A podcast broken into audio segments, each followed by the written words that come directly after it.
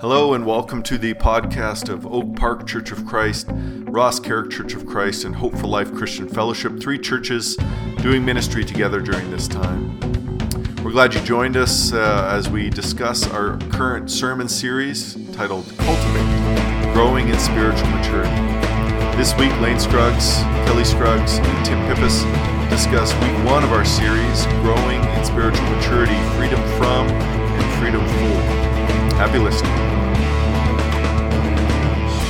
Well, uh, it's a pretty unique situation for three preachers uh, who regularly preach at their own churches to be able to come together and to plan uh, not just one message, but actually to plan a whole sermon series and a, a, string of messages. And of course, there's challenges that come with that, and there's some fun stuff that comes with that, and there's um, fruit, if I can, you know, riff off some of the imagery of, of the series that we're going through that comes from that. So one of the things that, as uh, Kelly and Tim and I were sitting around talking about, we just thought, wouldn't it be fun to have just a set time each week where we could uh, kind of shoot the breeze a little bit and talk and riff on the message that was preached this past Sunday. And hopefully that takes you a little bit further. Hopefully it's enjoyable uh, listening and uh, you can you can see some of what goes on behind the scenes for the preachers, but also uh, some that takes us a little further in some of those thoughts. So since I'm on the hot seat this week and, and I preached last week, maybe I'll uh, turn it over to Kelly and Tim and they can they can ask any questions that they have and we can go from there and I can pick up on a few things that maybe I wanted to get to or wanted to go deeper on but didn't didn't get to. All right, well, I got an initial question. There's a famous Stephen King quote about, you know, every author has to kill their darlings. And in a pastor's world, what that means is, and you folks will find this hard to believe, but no matter how long winded we are, we could have said a lot more. And so I guess what I want to say is my congregation won't what, find that hard hard to believe for me. What what did you want to talk about that you had to cut because you were trying to live in a time constraint?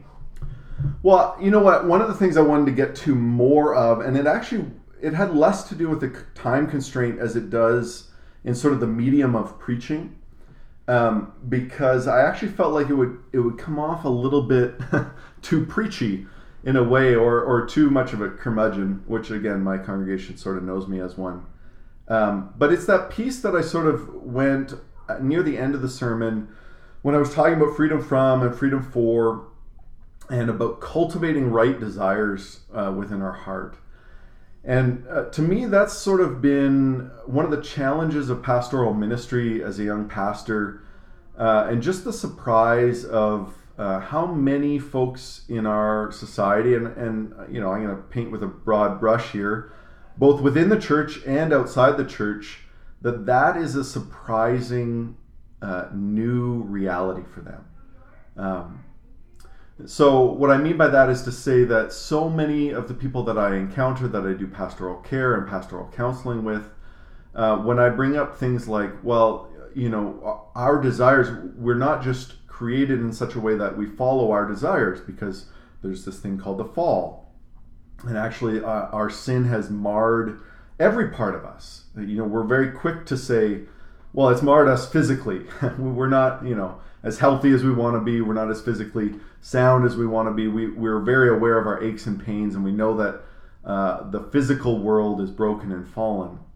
And I think the church is just starting to sort of explore this idea of, hey, you know what? That actually means that that's probably true in the mental reality too. That that our mental health is probably fallen, and um, and it's not in perfect condition and perfect health and and the perfect goodness that God created it with. Um, but I think there's a third area, and this is the area that I would get to, Tim, if I had a lot more time, is to talk about how our will is fallen and broken, and how um, mm. actually desiring properly and, and, and correctly is not my natural state because of the fall, because I am uh, malformed or misdirected, as I talked about. And, and I think there's so much more there because I actually don't think that that's something we talk a lot about at all I think there's this sort of assumption within society that like, well, hey, this is my heart's desire. This is what I'm desiring, and therefore it should somehow fit within the the image of the good life. Um, however, that goes. So I, I don't know if you have any experience in that way, or if you would agree or disagree or take exception with anything there. No, there's always this. Uh, there's always this tension for people when they look. I mean, within this passage that you introduced in John 15, uh, to the mid mid part portion of that uh, that passage, it talks about you know if you ask, the Father will give will That's right, give. yeah. And so we have this. We're always this wrestling with this idea that uh, well, if I just ask God, He'll give me whatever I want. I mean, He knows the desires of my heart, and yet. Uh, Yeah. Totally. we all have different angles on that, uh, different Yeah. desires, and how does that work? It's funny because at, at this moment in time too, I think the evangelical world is reacting to this place where we, we a lot of people would say we've undervalued the heart. And and so now we're moving into this like we really need to get back to the heart and we do, but as we get back to the heart, we need to not forget what you were just saying, I think, which is that when you look into the heart, on the one hand, you know, Paul writes in, I think it's Romans 15, where he says, I'm convinced that you're actually full of goodness. There's the image of God, and a, some of the desires of our heart are Yeah. beautiful, right, good. There's these amazing aspirations that emerge. Uh, and that's one of the great privileges of being a pastor is that you sometimes get this special window where you know stuff about people and you see some of their best that almost no one else knows. But on the flip side, all of us are stuck in a war with our heart. Everything in your heart isn't good. And so it's funny, I don't know about you guys, but as I see some of the new spiritual formation literature, some of it's all about just, you know, listen to your heart and almost without any sort of sense of, but by the way, there's a war going on in your heart. Yeah. And and some, you know, if, and we all know this. Like if we did everything we feel, our lives would be a bigger wreck than to whatever extent they already are. Or I just speak for myself, but it would be a much bigger wreck Yeah. right Yeah. and and to your point like there's kind of two things raised by by that freedom thing one of them is uh, this business of our feelings and how we're ruled by feelings as a society feelings are almost unchallengeable they're sacrosanct but on the flip side like you said it's like this will muscle that god has given us the ability to choose contrary to how you feel is the weakest muscle of the body. It's like everybody skipped legs day except it's will day. And so other parts of our life are real beefy but when it comes to just try to not do what you feel like doing many of us you know if we try and fast for two hours we can't take it. Mm-hmm. And and that's not even a high pressure scenario. Yeah. it's like just ignore your hunger. Yeah. Yeah, there's this really famous story of um, what probably one of the America's most famous preachers, Harry Fosdick, Harry Emerson Fosdick, and he preached at Riverside Church in uh, Manhattan, one of the first sort of true mega churches in in America. This beautiful building uh, by Union Seminary, and um, and people will say, you know, sort of where it all went wrong in some forms of, of Protestant Christianity was was this sermon by Fosdick, which is a very famous sermon where he sort of comes to this this culmination, this climax in his sermon, and, and he sort of points at everyone in in the pews and he says, you know, you are loved and accepted just the way you are. And on one side of that, I mean, that is absolutely the job that Tim and Kelly and I have, uh, is to affirm and, and reaffirm in you that actually God loves you right where you are. Yeah. Um, you know, you, you don't have to come any further for God to love you. God loves you in, in the mess that you're in, in the mess that I'm in, in the brokenness and the reality. But that's not the full part of the good news. And that's part of what I was trying to get at last week with this freedom from and freedom for. That's the freedom from piece. Um, But we actually, the good news is that God doesn't leave me there. that, Yeah. that I'm in this mess, I'm in this brokenness, but He is inviting me to something better. That is actually true freedom uh, in this way. And, and that's tied up, Tim, in exactly what you're talking about about the will. And Kelly, I mean, to your point about John 15, I wrestle with that too, right? Yeah. Like, what does Jesus mean? Abide in me, and whatever you ask, I will give to you. Uh, those are those are tough things to sort of navigate. Mhm. How do we take that? totally what are you thinking kelly Uh, I guess I'm thinking a little bit farther into kind of the greater ex- extent of some of that. Um, this is just flattery, I guess, right now. But I was listening to Lane's uh, interview actually to earlier today on on with uh, theology. Was it theology? Theology shorts, yeah. Theology shorts. Sean Brown. talking talking a little bit about his um, thesis, doc, Yeah, doctoral yeah. thesis, and, and about the church in general. And, and I think uh, Lane was right on in a lot of that, um, and just discussing the fact of what is what is the church about. And I mean, this is what we're really getting into. I'm sure Tim, with a bit of your message, but then moving into my message as Yeah. well coming up, um, is is understanding like how important this uh, this will and understanding our heart's desire in light of of who God is as uh, uh, bearing His image, um, and that it, it does reflect onto the rest of the church, and that this is this is uh, there's a fullness here that is Yeah. that goes beyond ourselves, right? And so there's this fullness and this idea that um, God has more for us, and, and there's a deeper and greater relationship. Um, we all know that if if we step out, out of our own way, uh, our relationships with people can get better in a lot a lot of times because Yeah. if you know most of the time the problems are ourselves and the same on the other side of the the relationship but if we can get out of our own way we will benefit in that relationship but of course there's this other dynamic with with christ and his church which is that um, the fullness actually extends beyond ourselves and Yeah. and really is about the kingdom it really is about how the Yeah, an kingdom image you used when we were talking about when we were planning this series has stuck with me. You said something about you know a lot of sort of spiritual quote unquote spiritual discipline series can become very individualistic or or just personal. But if we can zoom out, Mm. right? And I like that that word picture of zooming out to see because ultimately I think that's willing properly or, or, or willing improperly um, is about an inability to zoom out. We're sort of caught up with ourselves and our own Yeah. desire and like we aren't able to step back and, and you know if I can use a, a personal example and this is sort of humbling but I find this in parenting a lot you know like man I realize how selfish I am Yeah. when I got three kids at home, and I'm like, what am I doing? Like, my job is to put them first ahead of myself. And like, I fail at that so often. If I could just zoom out and see that healthier picture of, of God's kingdom, of God's church, of Yeah. true community, and those types of things, right? It, it's a funny thing because I think so often we picture spiritual maturity in this really emaciated, messed up way. Hmm. Where it's like, you know, if I was spiritually mature, I'd be honestly the most boring person in the world. and, you know, like I would, I'd never watch a movie and I'd never listen to music and I'd never read books. And The old I'd, you Debbie know, Downer, Yeah, yeah, like, yeah, I, and I'd be critical and judgmental and all these things.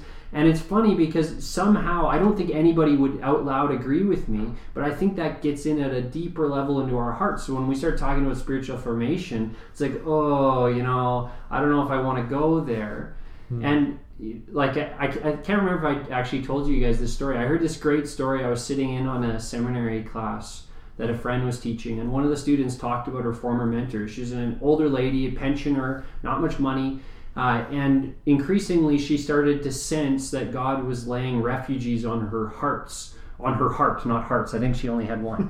um, but so she's wrestling with this, and she's walking around and praying. And even that—that's a picture of maturity. This thing comes in, and you start to learn how to sort through. Like, God, is this from you, or is this just a passing thought. And so she sorted through and she prayed and she didn't have to spring into action right away. And she started looking around and she realized, you know, I don't have much money, but I have baking supplies and I'm a guess I guess she was a good baker. And so she started baking pies and selling pies. And in the end, she sold a thousand pies and Wow. donated this substantial amount of money. And I want to point out, like, she was not the CEO of some huge company. She didn't found a startup. She's this older lady who just started taking some small steps with how do I be faithful to God. And I think it captures, you know, Paul says in Galatians 5, uh, against these things, describing the fruit of the Spirit, there is no law. And so often we think, you know, oh, spiritual discipline, stuff like this, that's the end goal. It's not the end goal. We see it as a prison or a wall that's containing or restricting our real life. And that's kind of what you were talking about last week, Lane. But on the flip side, it's actually more like the first steps. It's like the first day that you get a personal trainer and they make you do stuff that makes your body hurt for weeks.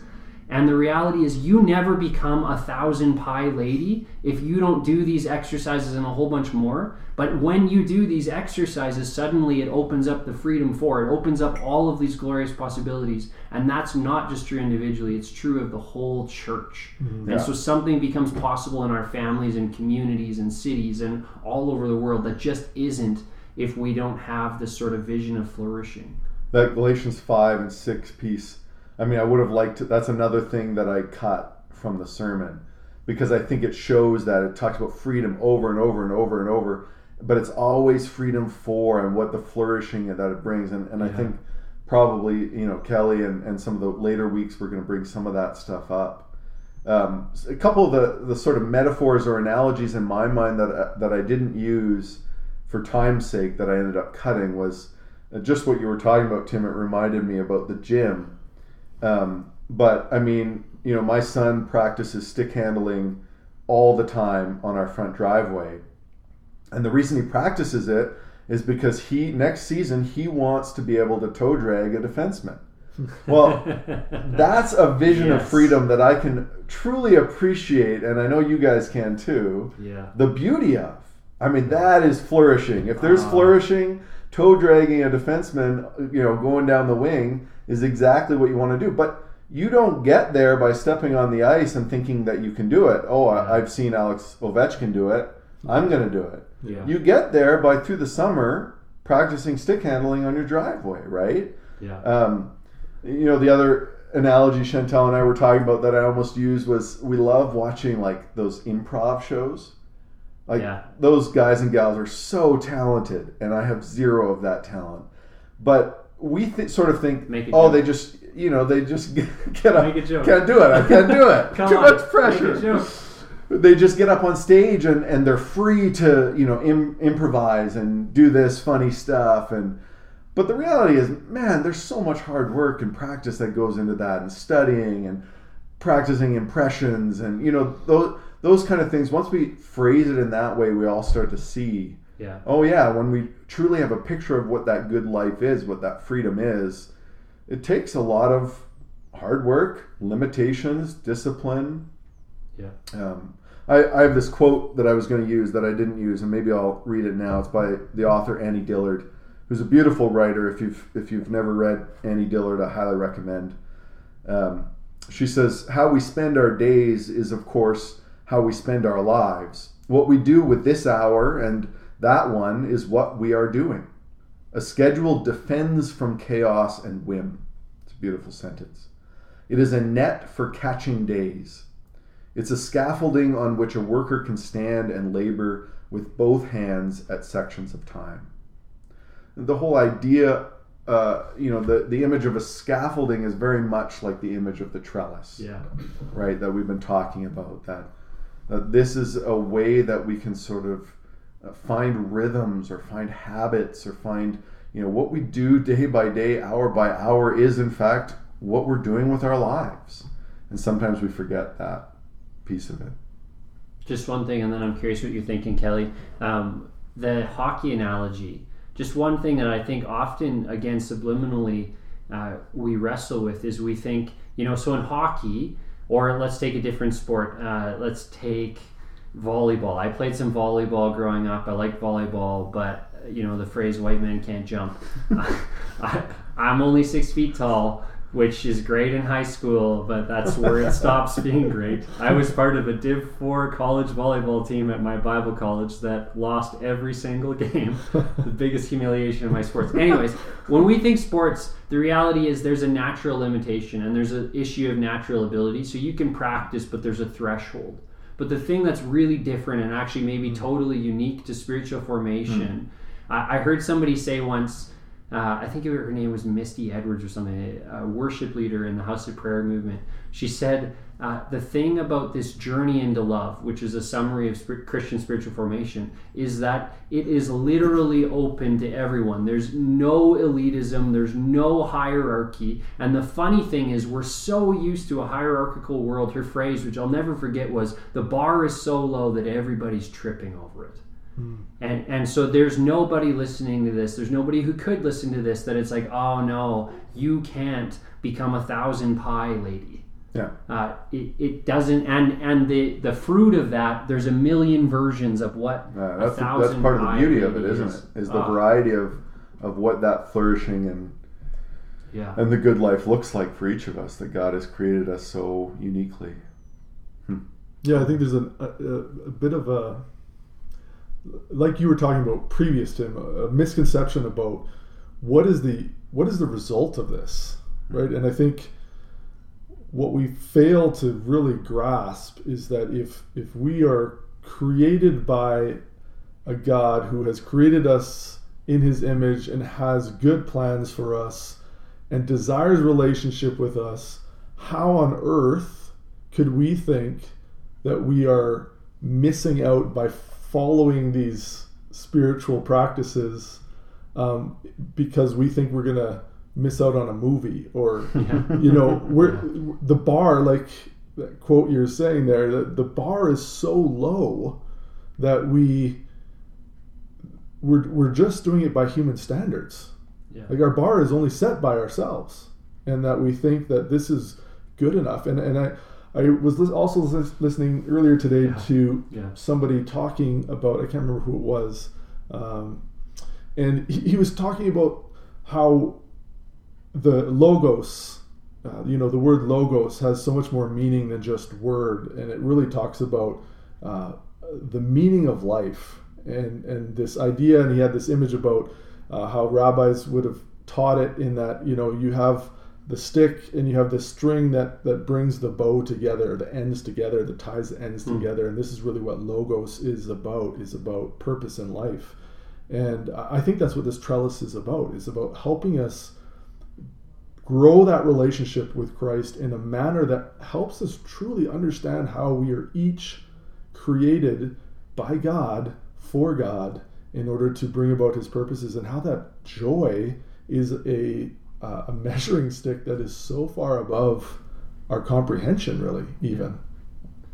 Yeah, I'm, I'm thinking of Augustine, and you made us for yourself, and our hearts are restless until we rest in thee.